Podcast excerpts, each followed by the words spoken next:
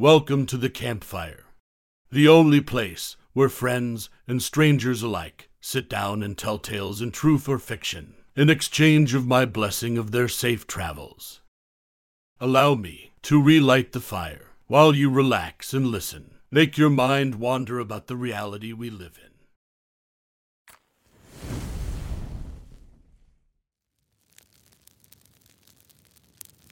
The story I'm about to tell you is from a traveler named Fisherman Tales. He called this experience the Whistling Stranger. Please allow me to tell you his tale.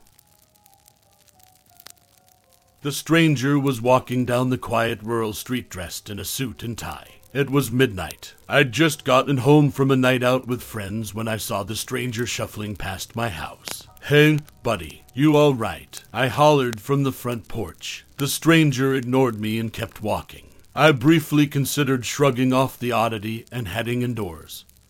But I could not shake the feeling that something was wrong. I know most of the people who live along the road. Some are even relatives so I couldn't in good conscience ignore my gut. I climbed back into my car, thinking it would be a good barrier between the stranger and me if he were to try anything, and took off in pursuit. He hadn't gotten far when I rolled up to him, cracked the passenger window, and asked, Are you okay? The stranger was drenched in sweat and staring distantly through fogged glasses. He looked to be in his early forties, maybe younger. Sir, I said, did your car break down somewhere? Without looking at me, the man quietly answered, No. Are you staying nearby? There was a momentary pause, followed by another quiet.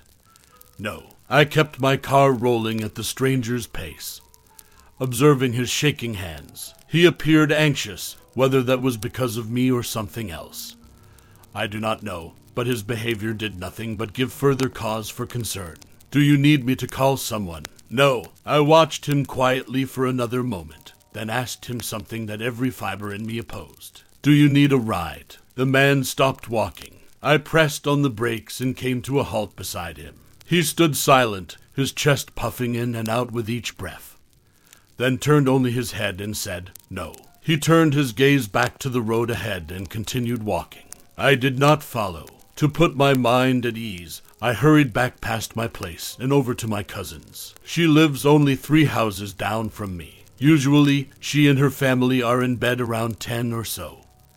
But this time I was surprised to find that the lights were still on. I went up to the door and knocked a couple of times. Her husband, Dan, carefully cracked the door, saw that it was me, then relaxed. Hey, Scott. Hey, Dan, I said, looking at the shotgun hanging by his side. Something got you spooked. Dan sighed. A little. Come on in. I stepped inside. Where's Katie? I'm right here, Katie whispered as she crept out of the kid's room and quietly shut the door. What you doing here so late? Well, I scratched the back of my head. There's a guy dressed in a suit and tie walking down the road and acting kinda strange. Came from this way. I just wanted to make sure everyone was okay. Dan and Katie exchanged glances. Then Katie said, I think he might have been over here earlier. What do you mean? I was in the backyard with the dogs letting them do their business before bed when I heard whistling.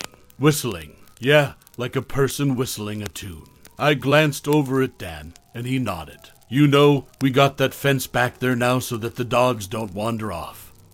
So I couldn't see anyone, but I could hear that they were moving right along the perimeter of the fence. A chill ran through me. Did the dogs freak out? That's the weirdest part. They didn't. They bark at just about anything any other time, but this time they just continued sniffing the grass like the whistling wasn't even happening.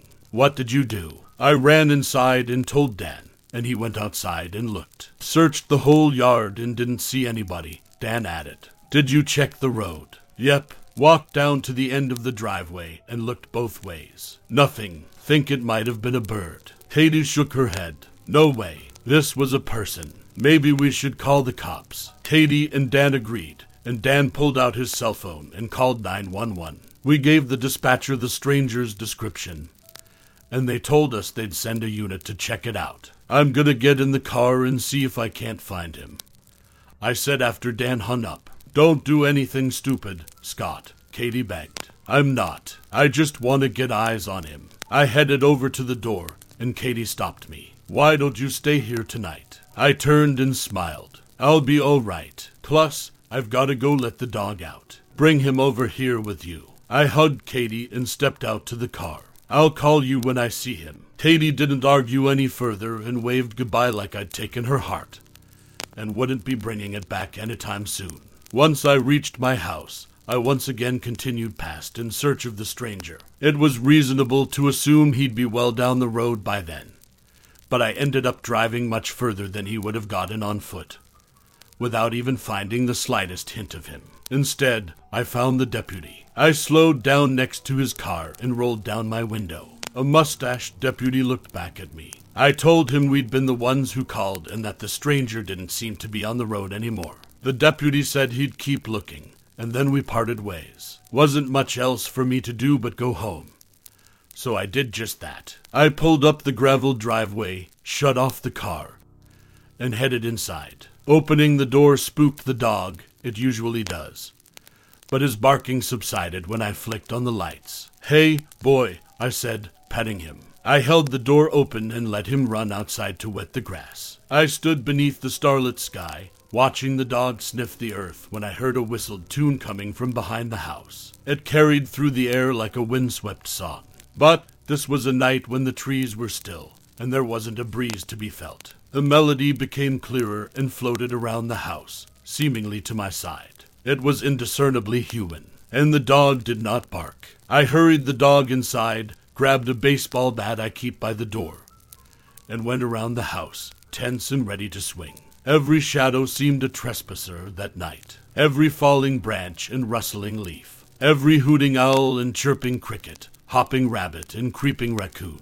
But none of it was the stranger in the suit. I'd called Katie after I heard the whistle and told her as much. Said the deputy was out looking. But by morning, it became clear that the stranger was never found. And that was that. Or so we'd thought. Mr. Weston lived two houses down from me, and for as long as I can remember. Had been a paraplegic, wheelchair bound and all alone. Mr. Weston was the last person you'd expect to hang himself. But two days after we'd heard the whistling, Mr. Weston was found hanging from a tree behind his house that he undoubtedly could not have reached on his own.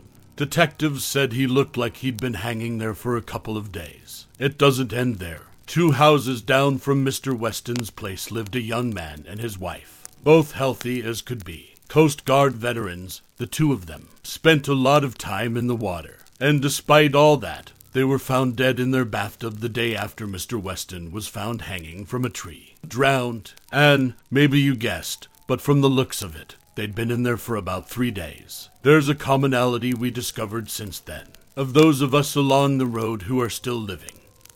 Someone in their household heard the whistling that night. They heard it, they investigated, and they found nothing. Could it be that the three who died never heard the whistling? I don't sleep well anymore, too afraid I will miss the whistled tune. A whistle no dog hears, a warning they cannot give.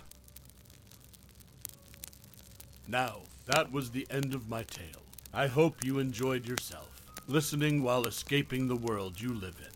That is all for today safe travels, and a blessed day.